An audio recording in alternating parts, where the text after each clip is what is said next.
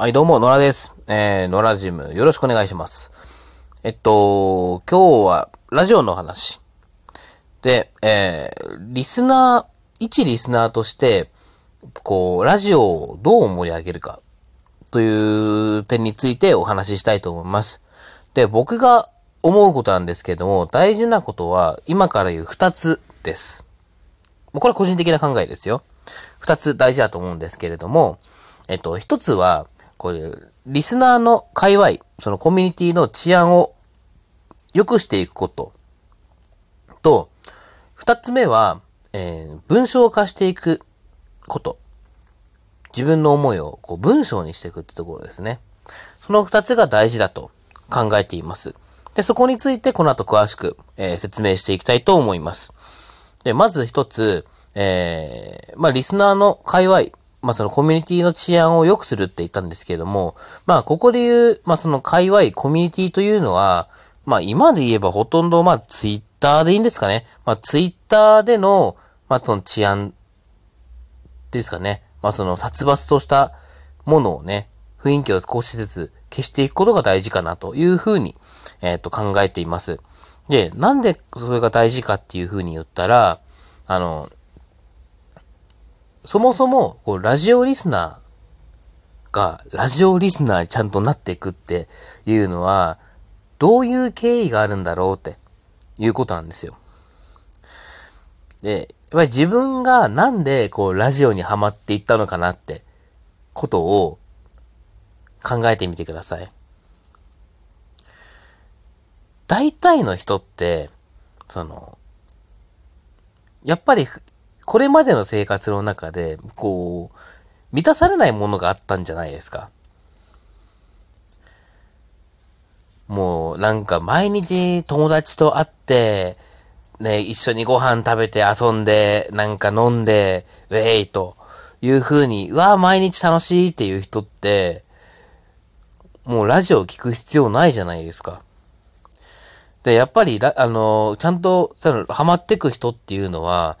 例えば友達がいないというところであったり、いやー、お金がなかなか稼げない、お金が少ないというところであったり、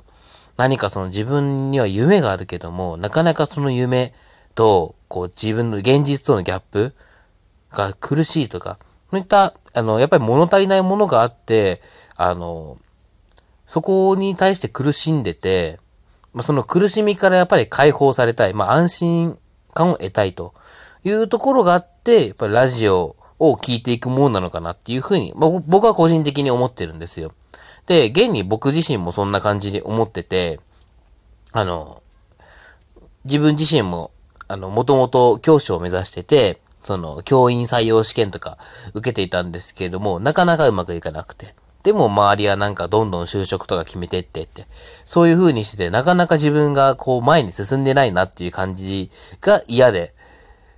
うん、なってるところに、まあラジオという存在があったので、そこからハマってったっていう感じですね。っていう風に、やっぱり、あのーリスナーのほとんどって、本来はその安心感を目指してる、安心感を目指してるとか、安心感を得たいと思っているんじゃないかなという気がするんです。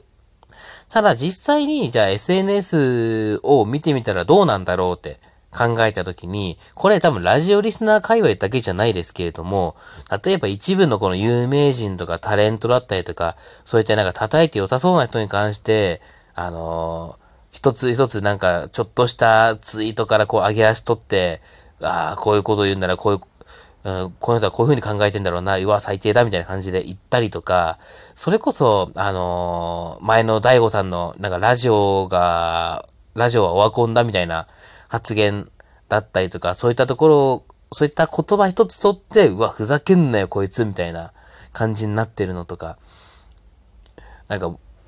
そういう風に、なんか他人にこう、牙を向けてる人なんか、なんだろう、すごい感情的になって牙を向ける人って、もう、完全に動物じゃないですか。なんかあの、なんか野良犬とか、なんか野良狼とかなんかいっぱいいるような状態で、に放り込まれたような感じで、やっぱり落ち着かないじゃないですか。そんなところで安心感得られるわけないじゃないですか。だか。らそうなってくると、やっぱり、その、いざ新しい、新しくラジオ聴き始めたっていう人が、こう、ツイッターを覗いてみたときに、うわって、なるじゃないですか。もう新しく、ああ、ラジオすごい楽しかったなーって、多分な、誰々のオールナイト日本がすごく楽しかったなーって、あなんかツイッターでも情報交換とかできればいいなって、他の人どんな風に出るのかなーって、見たときに、うん、うわ、大悟ふざけんなとか、うん、ハーチュー嫌いとか、うん、うわーってなるじゃないですか。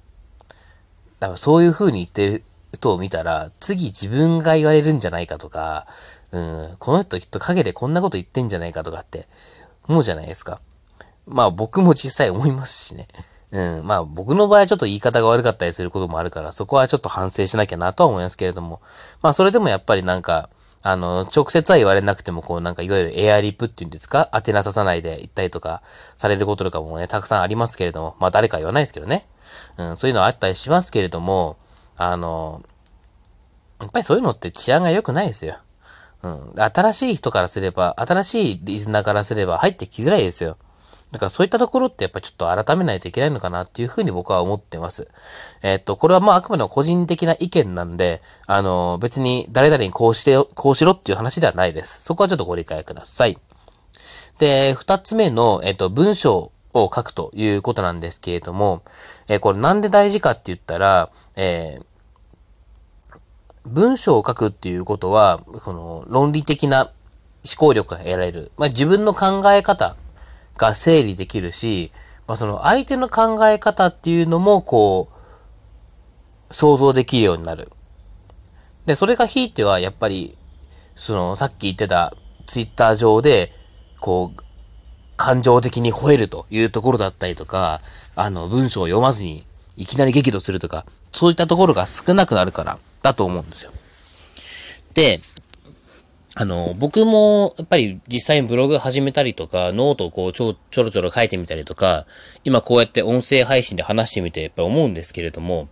やっぱり自分の考え整理しないとダメなんですよ。こういうことって。で、自分の考えを整理して、こういう風に言わないと伝わらないなというところだったり、あの、この言葉だったら伝わりづらいから、ちょっと言い換えないといけないなっていうところだったり、話す順序を、あの、A と A から B がいいのか、B から A がいいのかとか、そういったところも考えていかなきゃいけないって。やっぱりそういうのってなかなか大変なもんなんですよね。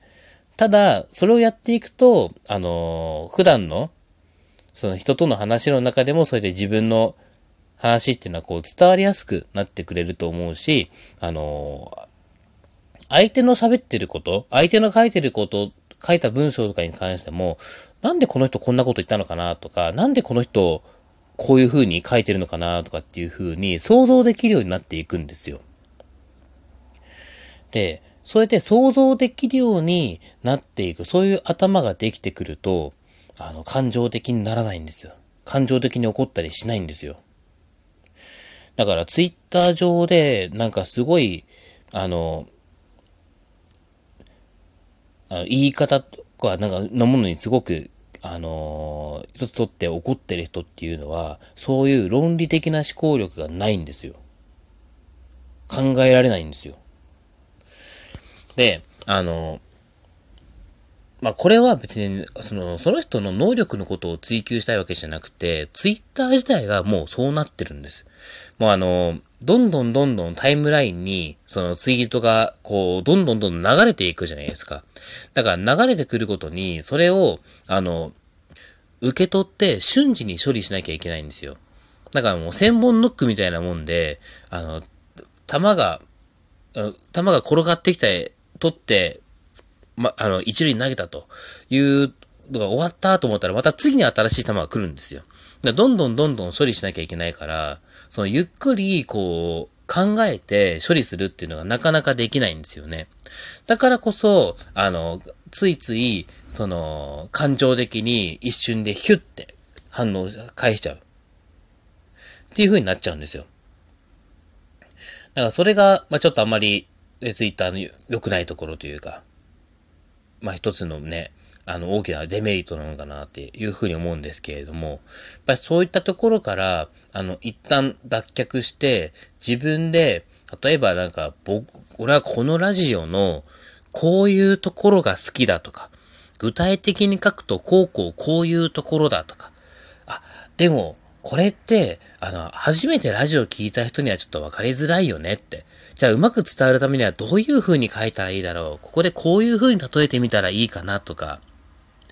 そういう風に、あの、文章を、あの、まあ、最初はもう全然なんか、とにかく書いてみるといいと思うんですけれども、だんだん文章を書くっていうことに慣れてきたら、そこから、もっと、例えばこんな人に伝わるにはどう書けばいいかなとか、あの、初心者の人に伝わるにはどう書けばいいかなとか、